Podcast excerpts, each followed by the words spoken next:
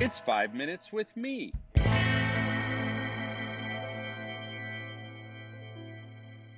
Hey, Pasa, my youth ministry friends. Welcome to Five Minutes with Marko. Okay, I had convinced myself that I was speaking the truth, and whether it was spoken love or not, speaking the truth was the thing leaders were supposed to do, right? But the young woman in my office started crying, and something tipped sideways in my self analysis. This crying young woman was the third meeting, I'm a little embarrassed to tell you, in a single day, all in my office, where I had spoken the truth to someone only to have them end up in tears. I'm embarrassed to admit this. Uh, but after the first of those meetings, I felt a rush of power, confident I was doing what good leaders do. After the second one of those, my confidence waned a bit, and I had an in, I had an inner Scooby Doo saying, "Huh." Uh, and the third meeting, well, it started me on a path of change. I'd always been a leader who was filled, uh, who was willing to be vocal with my thoughts and opinions.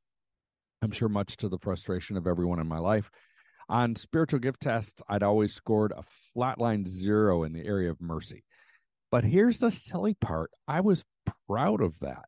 When I worked at a church going through a massive transition, I was asked to be on a pastoral transition team and uh, was taken under the wing of two older pastors leading the process. They were both naturally gifted leaders, but had similarly convinced themselves of the value of their weaknesses. In fact, I remember uh, to this day the exact wording of the mentoring as I received from the two of them in one meeting. They said, Marko, your lack of mercy is the strength of your leadership. hey, that sounded good to me, embarrassing and stupid as it sounds to me today. And for the next few years, I steamrolled people left and right under the ruse of strong biblical leadership. What a misguided idiot.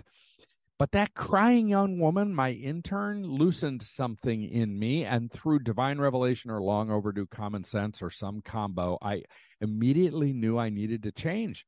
But I had no idea to make that happen. And I was accustomed to making everything happen in my world.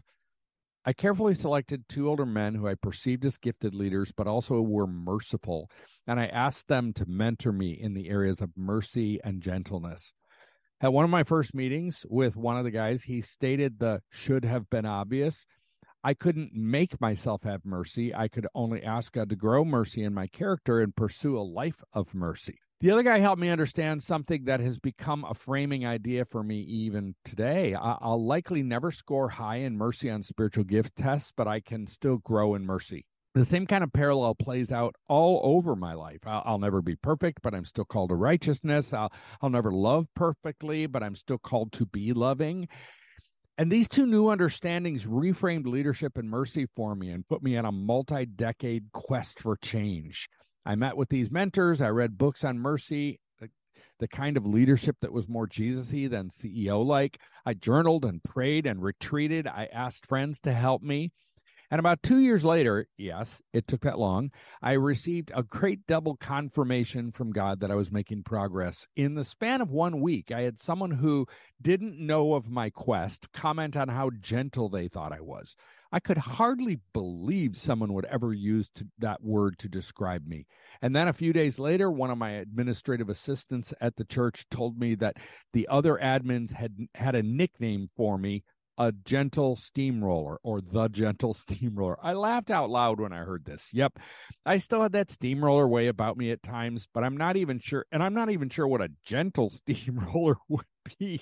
One that's just super slow. Uh you can get out of the way of it or something. But I responded, Hey, I'll take that. I thought it was the best compliment I'd received in a long time.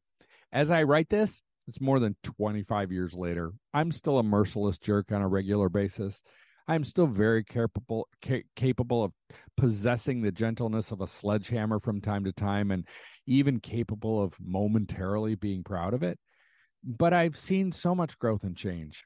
I wish it were more immediate the only I, the only thing that was immediate was my recognition of a need for change. The process of change has been and will continue to be a long, lifelong journey of transformation. So, youth worker, listener, how are you changing? Which of your rough edges need some Holy Spirit sandpaper? The Youth Cartel Podcast Network.